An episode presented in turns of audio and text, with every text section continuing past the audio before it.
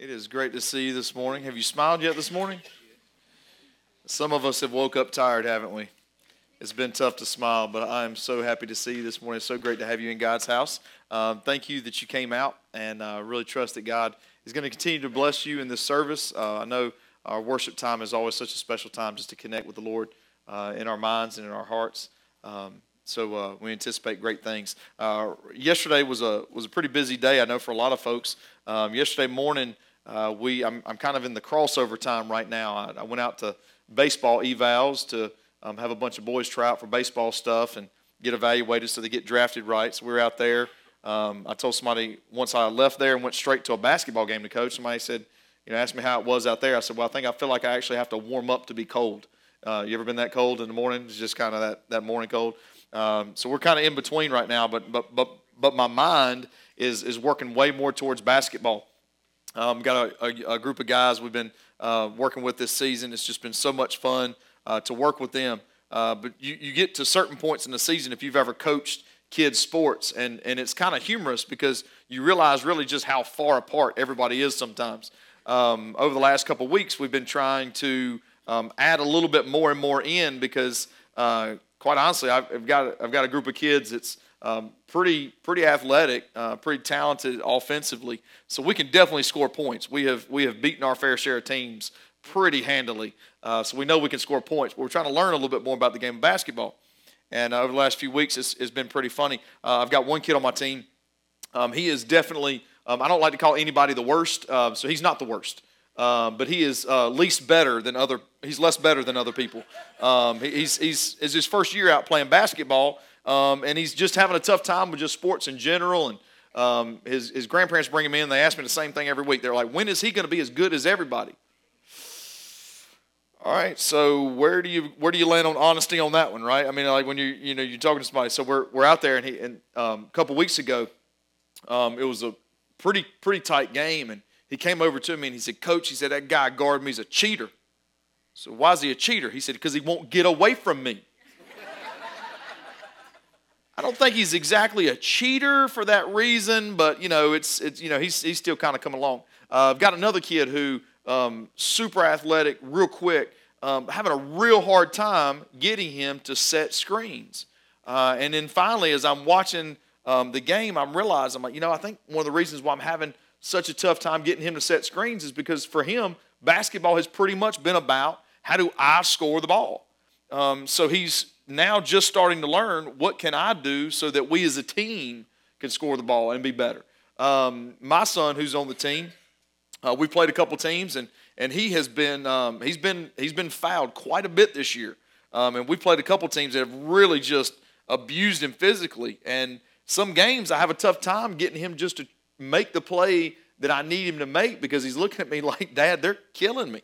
Uh, a couple weeks ago, he shot free throws. He had a kid drive a knee into his hip, so he's like he's there with the Charlie horse. So he's got like the tears coming down out of his eyes, and he's trying to shoot free throws. And, and I'm, I'm over there trying to encourage him, but I'm pretty sure from the stands, it's just like I was the, looking like the dad going, "Shoot the free throws, stop crying," you know that kind of thing. But I promise I wasn't doing that. Um, but you know, for this group of kids and, and where we're at with the sport, um, really honestly, the the thing that I think would help them the most at this time is, is it's not just um, what can they get better at in, a, in an individual skill. They really just need to see the bigger picture of the game.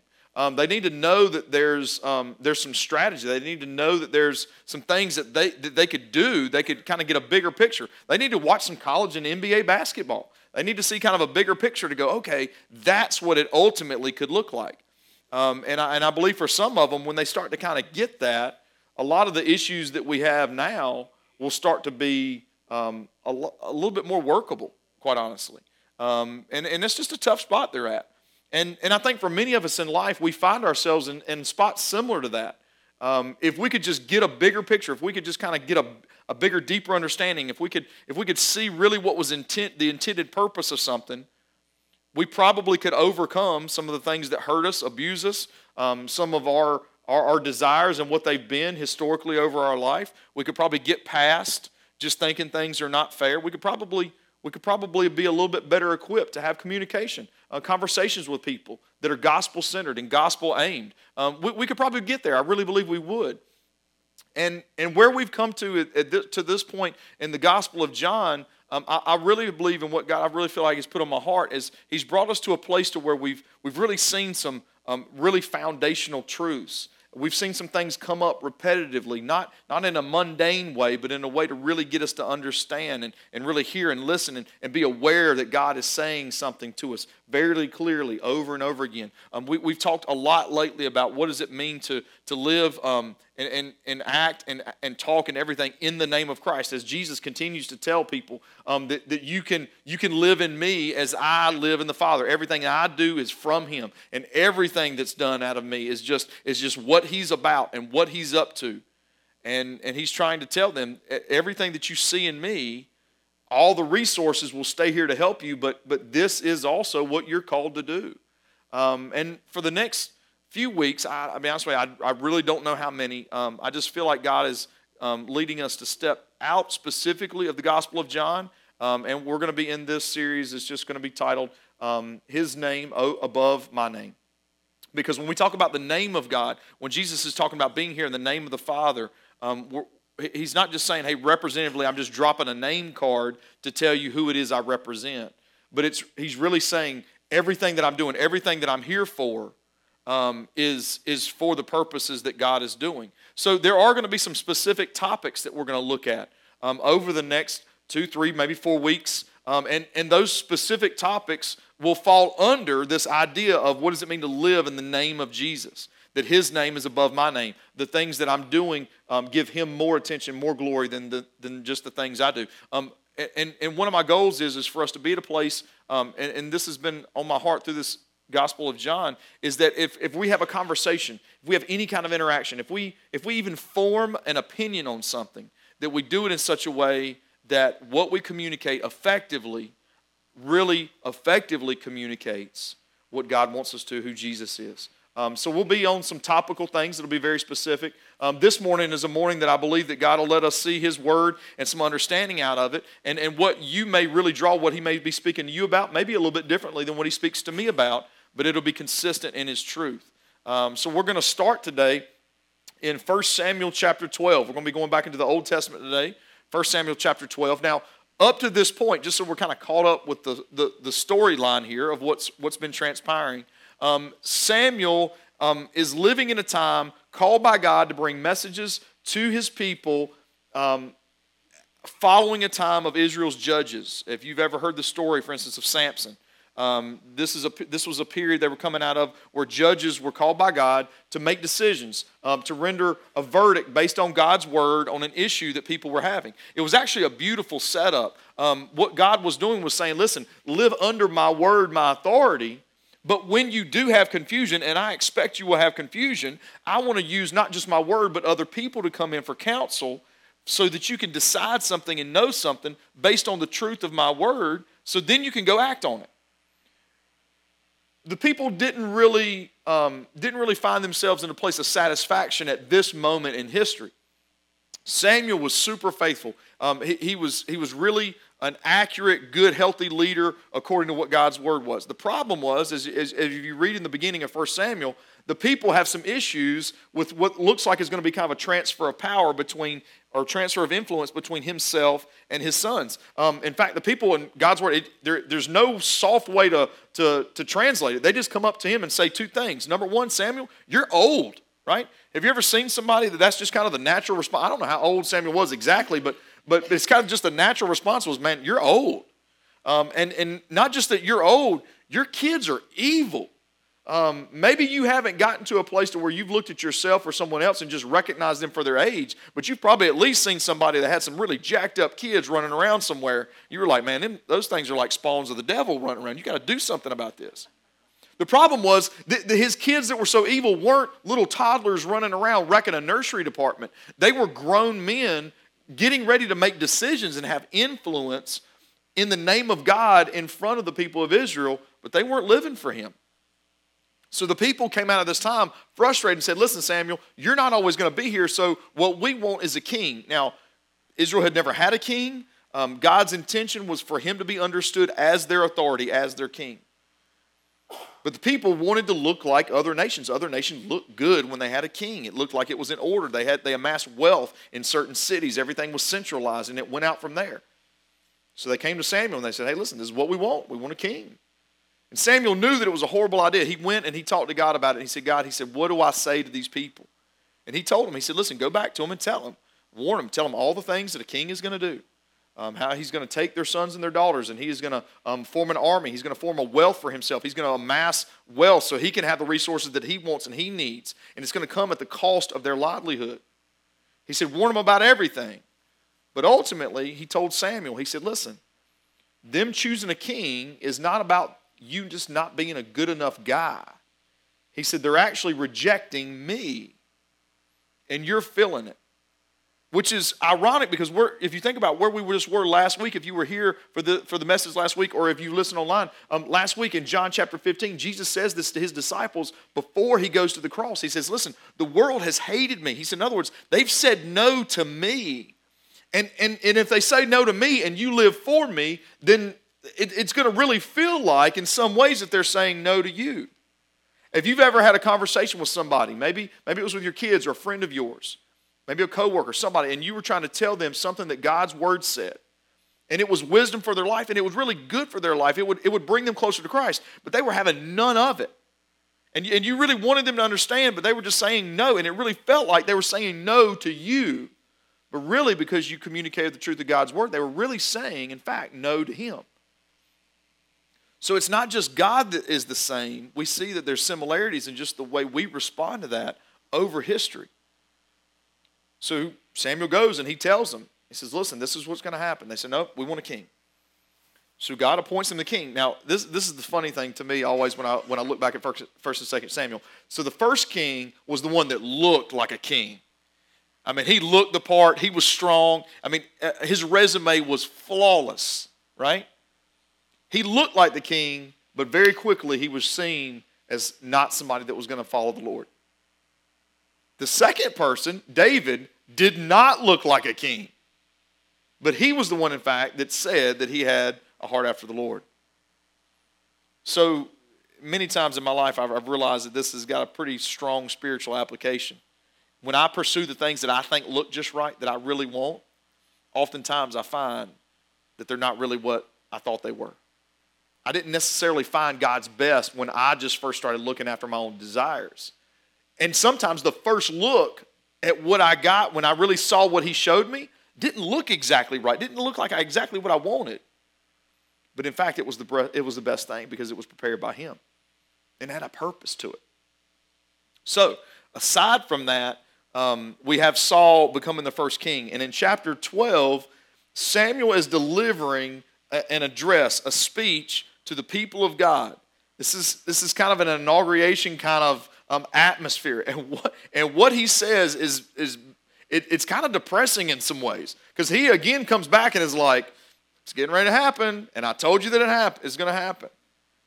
But even when the people were not making the wisest decision, still God's word spoke through Samuel towards hope. And we've talked about this in the Gospel of John, and, and I pray that you see this every time you're in God's word that yes, does he call us to a life of righteousness? Absolutely. That, that, that is unequivocal, that is, that is certain out of God's word. But even when we fail, God still weaves a message of hope into our lives through his word and through the circumstances and the people that are going on in our lives. The message of hope still exists. So this comes through. Now, here's how it comes through. I'm just going to read one verse at this time in 1 Samuel chapter 12, verse 22. Um, specifically, this is the, this is the word of hope. The Lord will not abandon his people. Uh, now, think about this. In this moment, God has called these people, these Israelites, to be his own, and they're saying, We want a king sitting here to where we can see him. Um, and, and, and God, you're just not going to hold that same place for us. But, but he says, He's not going to abandon you, his people, because of his great name and because he has determined or he has been pleased or has found pleasure in making you his own people. Now, when it says name there, um, it, it, it's similar to where when we say someone is making a name for themselves. Um, if somebody is just killing it at work, they're just knocking it out of the park, everything that they're doing is just on point. They're, they're, they're not just on time, they're, they're ahead of time. They're showing up, they're working hard, they're staying late, they're doing everything great. Somebody may say they're making a name for themselves. I, I, I really like college basketball. Now, those of us that are Carolina fans, um, you just got to suck it up, people. It all comes around in the end, right? It all it goes through cycles. Um, but, but as a Carolina fan, um, you know, some of us may not be enjoying Carolina, um, college basketball as much. But what happens every year is the same um, at, at, different levels, especially mid level majors. You got coaches that have had a really good run for the last year or two, and other job openings are coming open, and somebody's looking at their resume and going, hey, look, they've made the tournament the last couple years. Their team is developing, they're, they're recruiting pretty well, they're getting the talent in their state, they're making a name for themselves. In other words, they're saying they're getting ready to get another opportunity. You can also say it this way uh, for the kids that, that, that spend all their time in the principal's office um, the people that, that, that are getting penalized and written up at work all the time, we may say to them too, they're making a name for themselves. Because what are we really saying? Um, the, the pattern of their habits are communicating something instead of positive, is communicating something negative. So we could say reputation, because that's really at the core of it. A lot of what God's word is speaking to here is talking about the reputation um, that He has. Now, um, as as we dig into this scripture, it's really important that we see two things because of this. Um, we can have hope.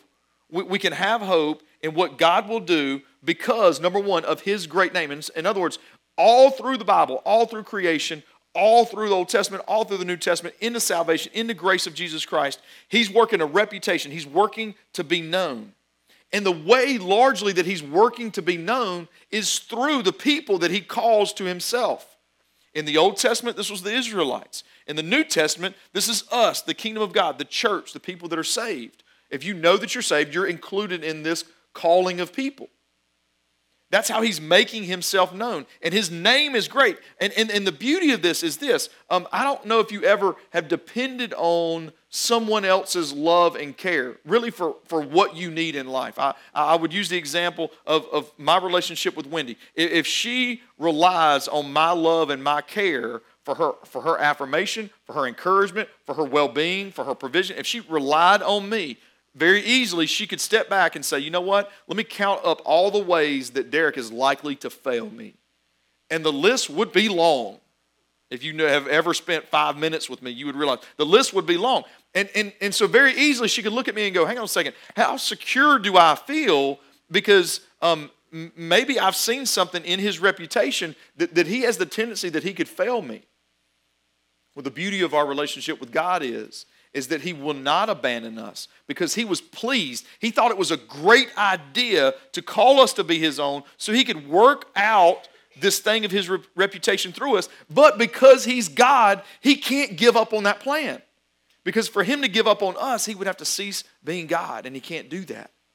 So, our security, our hope, and that He will work in our lives rest in the fact that He is God. And this is the way that He has designed it. And He, from the beginning, has loved the idea of having us as His own and working through our lives so that other people can know Him.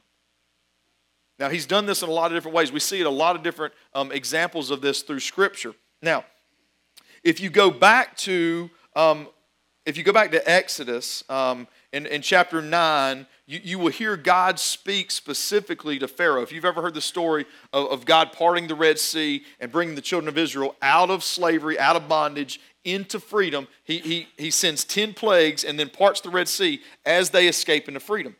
Now, you can go, you can go back into Exodus um, chapter 9 specifically and read what he says about Pharaoh. Um, I'm going to read it out of Romans chapter 9 because um, the exodus of, of the nation of Israel, this parting of the Red Sea, the 10 plagues, this was quoted heavily, Old and New Testament, as one of the best um, early illustrations of what salvation was going to look like in Jesus.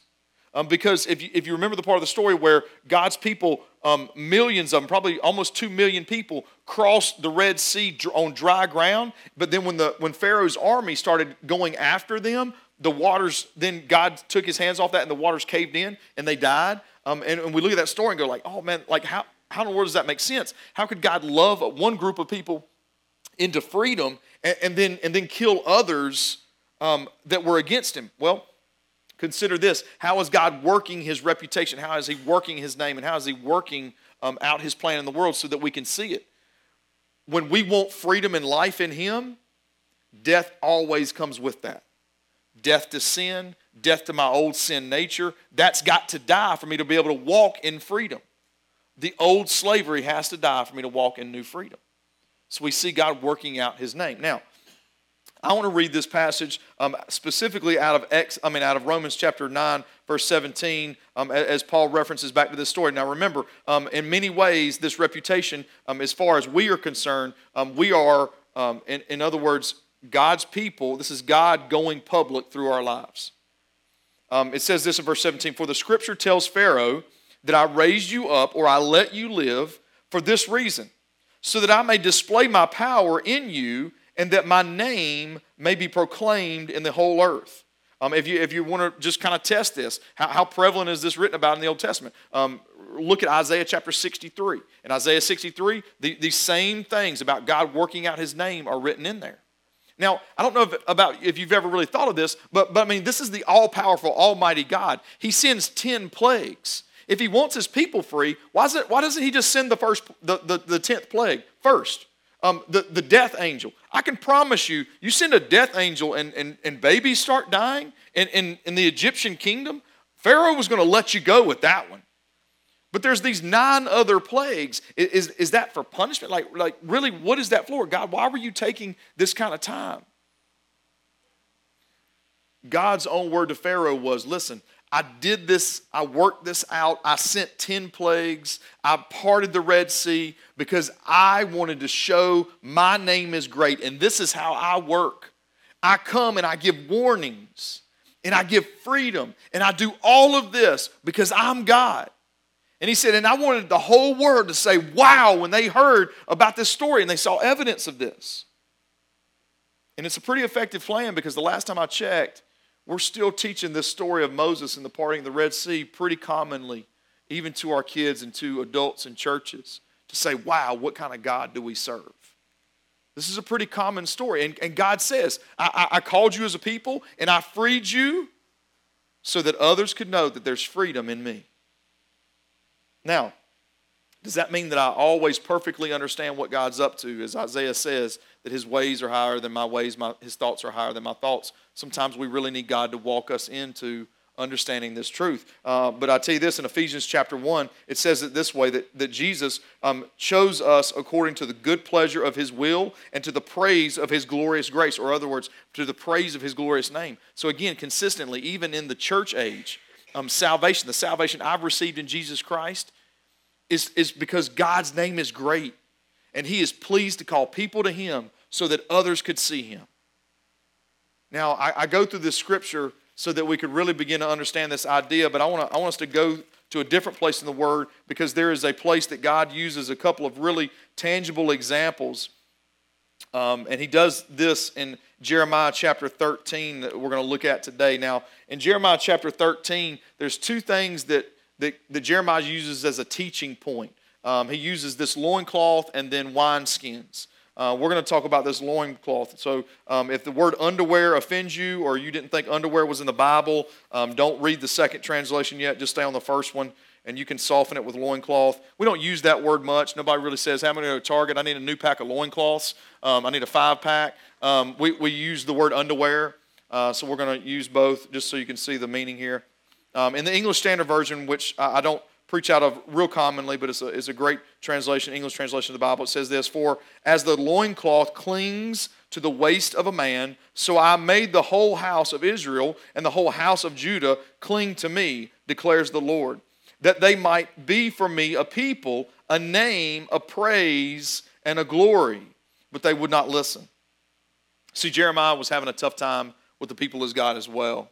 Um, this is the CSB uh, that, that, that I most often teach and preach out of. It says this just as underwear, maybe you can relate a little bit better to this, just as underwear clings to one's waist, so I fastened the whole house of Israel and of Judah to me. This is the Lord's declaration, so that they might be my people for my fame, praise, and glory, for my reputation, you may say.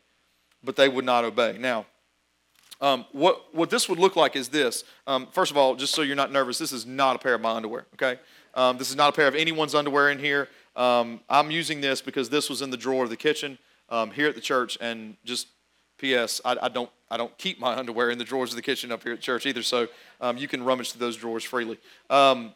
They're drawers, not mine. So this is, is just going. We're going to use this just to represent this this kind of this idea of this this loincloth that they would have, and it would it would be a piece of linen, um, and men would wear this underneath their outer garment.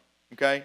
Um, so they would take this and they would fasten it. They would wrap it around their waist. Uh, they didn't have leg holes in here, so it would just go around their waist. And this would be the thing that was covering, um, let's just call them the unmentionables, right? Um, the, the, the unseen parts. Now, in case you didn't really listen to that scripture, um, and, and, and maybe this makes you a little bit uncomfortable, but it really does have a specific purpose. God is comparing his people, and we can translate this thought to us. There is a comparison to us as underwear. Okay? So, so hang with me just to make sure that you can appreciate this illustration. See, the, the reason that they wore this loincloth um, was this was meant to be worn between their skin and their outer clothing. So this was the part that was very personal um, this was the intimate garment.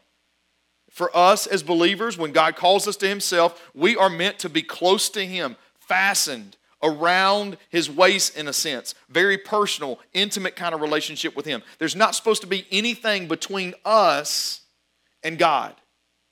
This is what separated the skin of this man from his outer garment. We weren't supposed to live spiritually as the outer garment. We're supposed to be as close to God as we could be. Now, as, as a man would walk around, if it was hot, if he would sweat as he traveled, then this kind of garment would begin to cling to you. And God's word is saying that, that that's the closeness through the, through the stuff of life. As, as you kind of wear through life, we're supposed to have this aspect of us that, that clings tightly to the Lord. Now, interestingly, though, this garment, this garment was, was also to cover up some, some special areas. You weren't, you weren't designed, you weren't meant to see those areas, but you could see the form of a man through this garment. It was much thinner, it was much closer to his skin. And, and what God's word is telling us is this God says, listen, like that garment, I, I, I have drawn you close because People can't handle seeing me. In fact, Moses couldn't take seeing God. God said, Listen, you, your head will explode. You'll die if you see me. You can't stand my glory. But God said, Listen, I've, I've clothed myself with you people. So when, when, when you're intimate with me, when you're close to me, when your life is clinging to me, and others see you, they'll see my form through your life. Pretty, Pretty cool illustration. So, so what has God called us to? Is He called us to have a name? Is He called us as believers to be known and be seen first? No. He's called us to live a life so that others see His form and His truth through what He does in our lives. Uh, if I have a conversation that's gospel centered and it's good, then people won't leave going, you know what? Derek gave me some pretty good advice. They'll leave going, you know what? God's truth really is real, and I believe this is what it's saying to me. And, and I'm thankful that He put somebody in my life that loves me enough to say it. If, if, you, if you share your faith with somebody, they'll hear the details of how you came to Christ, but, but what they're really supposed to just hear is, is that you came to Christ, that, that you were far from Him and now you're with Him. They're supposed to really hear the truth of God's Word. Now, does that mean that we that we aren't important, that we shouldn't have our name on things, that we shouldn't, you know, have some recognition in life? No. It simply means our purpose is supposed to be aimed at this.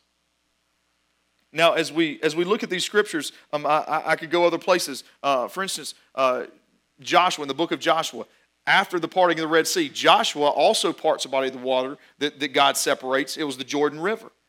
When they cross the Jordan River, they're starting to go into the promised land. Joshua has this really intense moment with the Lord because the people, as soon as they crossed, they began to really um, complain and they began to turn their back on some of the enemies, and they were almost willing to make deals with people so that they could kind of guard their own safety instead of trusting the Lord to protect them. And Joshua was grieved. In fact, if you ask a lot of scholars, show me a prayer in the Bible that really shows somebody that really gets it. I mean, like they know God, they know what He's up to, and they're praying the right way. Show me somebody that's not Jesus, that wasn't perfect when they walked this earth. They'll take you to that prayer in Joshua chapter 7. I think it's verses like 8 and 9 where Joshua comes in and goes, God, the, the, your people, they're turning their back from you. They're, they're, they're not going to be your image bearer in this world. Their hearts want convenience, they don't want you. And he says, God, if, if they make deals, these people are going to cut off our name. They're going to erase our name from history books. And God, if they erase us, what will you do for your name? He came to God desperately because he was saying, Listen, are, are, are there, are, are, there things wrong in, the, in, the, in friends of mine's life? Yes, but God, ultimately, what's at stake? God, your name is at stake. I, I don't want my friends just to live better lives so that they feel happier. I want others to see you. And, and joy will be a byproduct of that. It's really at the heart of what we're seeking. And as we're in this idea over the next few weeks, we really want to look at some, some specific things out of God's Word to make sure we're seeking the right things for the right reasons. Um, and, and I really pray that it's going to be really good conversation starters for our lives. Um, this is the prayer that, that God prayed, but just, you know, kind of as a side note, through this time. Uh, what, what, what's a good example of this? Is if I just kind of try to find something in the Bible of, of what God's really trying to aim for us to understand. Um, do you remember when the children of Israel were in the wilderness and, and they didn't have food? Do you remember what God sent down um, every day? What was it? Manna. Um, he, he sent down enough manna each day for what they needed for that day, and then on the sixth day, he would send twice as much. So when they gathered it all, they'd have enough for that day and the next day just to make sure that they would rest in the Lord and, and, and hear from him and know that he was a provider. Now, they often complained about that manna because it really wasn't a very diverse diet. But that wasn't the point. The point was these were God's people wandering in the wilderness, and he was not going to give up on them. He was not going to change his plan. He was going to work in their lives. And while their diet wasn't diverse, it was a miraculous provision from heaven other, other nations around them would know that they didn't have food, but they would see that they were provided for by the God that they served. So they would see that image of God through their life. But they struggled with the frustration of not having the diverse diet that they wanted. And sometimes I know I walk very dangerously towards a territory where my frustrations will take me away from the Lord because I'm not getting the thing that I want and I'm in that frustration, the quickest thing to ignore is, is what is the image that the Lord's trying to show through my life. It's, it's, a very, it's a very quick place to arrive at. I don't know if you've ever arrived there yourself. Um, I, I want to tell you this. This is how Samuel, I want to go back to 1 Samuel chapter 12. This is kind of how Samuel um, applied this for his own life. Because uh, remember, he's, he's, he's giving them hope. It's, um, they're, they are in the middle of bad decisions. Uh, like many times in my life, I may not be making the best decision at the moment, but there's still hope. So Samuel ends this, ends this speech with, okay, folks, here's what I'm going to do. And, he, and he's giving voice to how he understands God and what he's going to do with God's word. 1 Samuel chapter 12 says this in verses 23 and 25. As for me, and again, he's not speaking for them, as for me, I vow that I will not sin against the Lord by ceasing to pray for you. I will teach you the good and the right way Above all, fear the Lord and worship him faithfully with all your heart. Consider the great things that he has done for you. However, if you continue to do what is evil, both you and your king will be swept away. Now, Samuel's confession of what he's going to do may not seem very personal to us, but I want, to frame this to make sure that we understand where he's coming from. This is the first thing that he says um, listen, I'm not going to let my frustration over your reactions and the things that you're doing, I'm not going to let that frustration push me to sin. And the way he's talking about sinning was to be unfaithful to the Lord by stopping, stopping his prayer life towards the people of God. In other words, he's saying, listen, no matter how frustrated I may be, I'm not going to stop praying for you because if I stop, stop praying for you, then I'm sinning before God. I'm guilty to him. So I'm going to keep praying for you. You, you ever been in that moment? Like you don't feel like doing it and you're desperately looking for the reason to do it for the Lord? Sometimes it's just simply God, if I don't do this with my whole heart, even though I'm struggling doing it with my whole heart, then I'm guilty in front of you. And me being close to you and being a walk through life and cling to you so that others can see you through me is, is, is so much the big deal that I'm going to figure this out with you right now. So, number one, he said, I'm not going to give in to my frustrations and allow those to cause me to sin. The second thing he said is, I'm going to continue, not just avoiding frustration, but I'm going to continue teaching. He said, I'm going to tell you the right things to do, the good and right. In other words, he said, I'm going to, I'm going to teach you just the truth so you understand, but I'm going to give you specific things that you can go do with that truth so that you know that you're living faithfully for the Lord. And ultimately, he said, okay, and, and, in, and in being faithful, then I can separate myself from, from frustrations, from look like, what look like consequences. I can separate myself from this draw that I want to seek affirmation in your reactions. Samuel's able to really walk free from all those things. Now, as I told you at the beginning of this, that I think this is going to be an opportunity for us to look at some specific topics, um, be very intentional, and, and understand what God's Word says, and then find um, what we in those areas of understanding can then go do. Maybe for some of us, it'll be a conversation to have. Maybe for some of us, it'll be an action to take. Um, but it's going to allow us to walk faithfully out of the truth of, of what the Lord says. Today's message, as, as I even talked about this with Wendy, um, sometimes I, I, I struggle. Um, this message is a good example because um, after this message, um, th- there's some clear cut things that I could, I, I, was like, all right, Lord, let me just go study those and, and prep those and teach those. But I really felt strongly the Lord was saying, no, this first. And this is one of those messages where I struggle because I, I want to help. I want to even go to the point and say, hey, look, apply it this way. But that's not really what God's word does today for us. It's the truth of God's word that He asks us all to faithfully receive and listen to Him and hear God, what is, what, what is this saying into my life? Which would look like this maybe. In this example, and I know this is odd, you probably didn't come to church today thinking you were going to be compared to underwear. But as you and me find a little bit of hope in this comparison, I pray, um, what does it mean for, for there to be nothing between me and God? What, what does it mean that through life um, I will be so close to Him that, that just the wear of life won't push me away, but will actually cause me to cling to Him? And in clinging to Him, while others that are farther away may not see the most intimate parts of God, they will see his form through my life clearly. And they'll know that he's real. I think sometimes the conversations that we want to have with people, uh, Matt, who's upstairs serving today, he and I were talking a little bit about something kind of like this this morning. I think sometimes the conversations that we want to have with people, we want to just have a five minute conversation and boom, they got all the answers. And, and they just jump on board. But many times that conversation is just one step in them seeing the form of God so that they can receive His truth and receive salvation so that they can grow in His Word and get to where we hope that they'll get to. I pray that God is opening your heart. And I would like to ask you to do this. Through this time in life, I really feel like um, this is not just a growth season for our church. And when I say growth, I rarely mean numbers, I mean spiritually walking with Him. Um, and I don't think this is just a time of growth. I really believe that, that, that for many of us, we're just teetering on that edge of seeing and hearing from the Word in a way that our minds are just open so wide, we never can see the world the same way again. We cannot put it back in the box.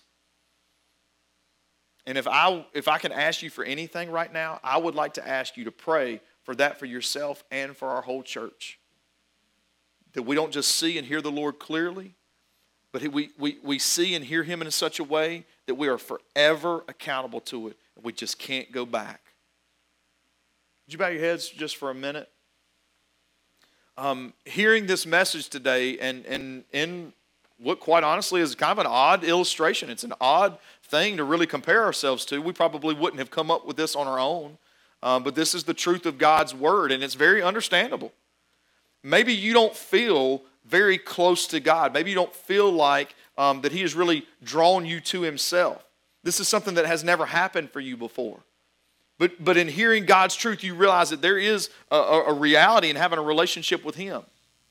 So I want to invite you while we sing and while we pray, if you know that today is a day for you to start that relationship, maybe you have some doubts about what you believe or where you've been or whether God even does love you. But, but you are open to the idea of that love and you would be willing to talk to someone about what does it mean to be saved and really come to know Jesus? Because Jesus said, listen, he said, I'm the way, the truth, and the life. No one comes to the Father but by me. It, it, he eliminated all other roads in with that one statement.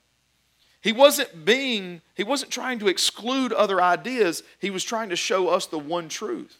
And that one truth is, as the Bible says in Romans, that, that salvation comes from believing in Jesus and confessing Him as Lord. We do that in prayer to God. We communicate that in prayer to God. And today could be your day of salvation. Maybe for you, it's just that simple prayer God, I believe in Jesus. And, and I want to give Him my life. I know that He is Lord, and I want Him to be Lord in my life. So, God, save me. Give me new life. Whatever has to die can die, but give me the new life that comes in you. It could be that prayer, it could be a different set of words. The heart belief and commitment is all the same, and we would love to talk to you about that today. Maybe for you, there's something specific that has kept you from that close walk with the Lord, and He's starting to talk to you about that. Maybe it's just th- this idea that you can have that kind of relationship with Him. Maybe for you, it's just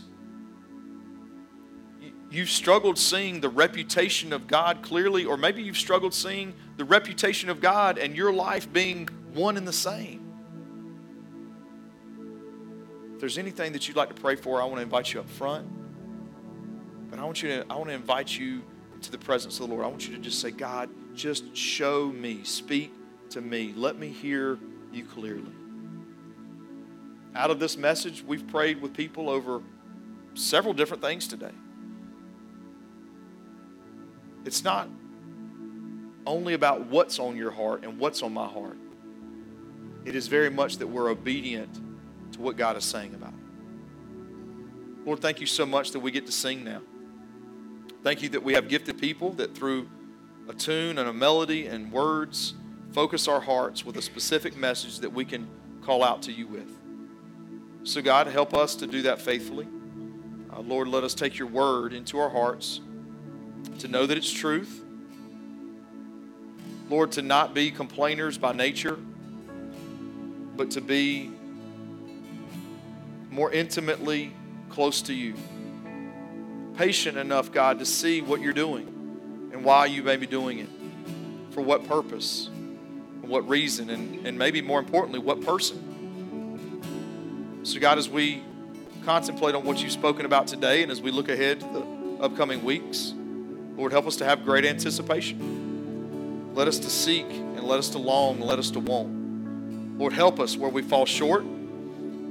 But God, most importantly now, I pray for those that want to come into a relationship with you to know, God, that they're, they know that you're calling them. I pray that today is their day of salvation. They come forward. They begin that walk boldly. Lord, I pray that for those that need to draw close to you, that in the way that you tell them, they obey. Lord, many times during the week, I thank you for those moments where sometimes you tell me to move and sometimes you tell me to just stay quiet. And the greatest thing in those moments, Lord, is just to know that I obey. And I pray that for everyone in this room. So as we sing, God, let it find your heart and your throne with honor. In Jesus' name we pray. Amen. Would you stand up as we sing and this front arrow be open? Let's pray if you like.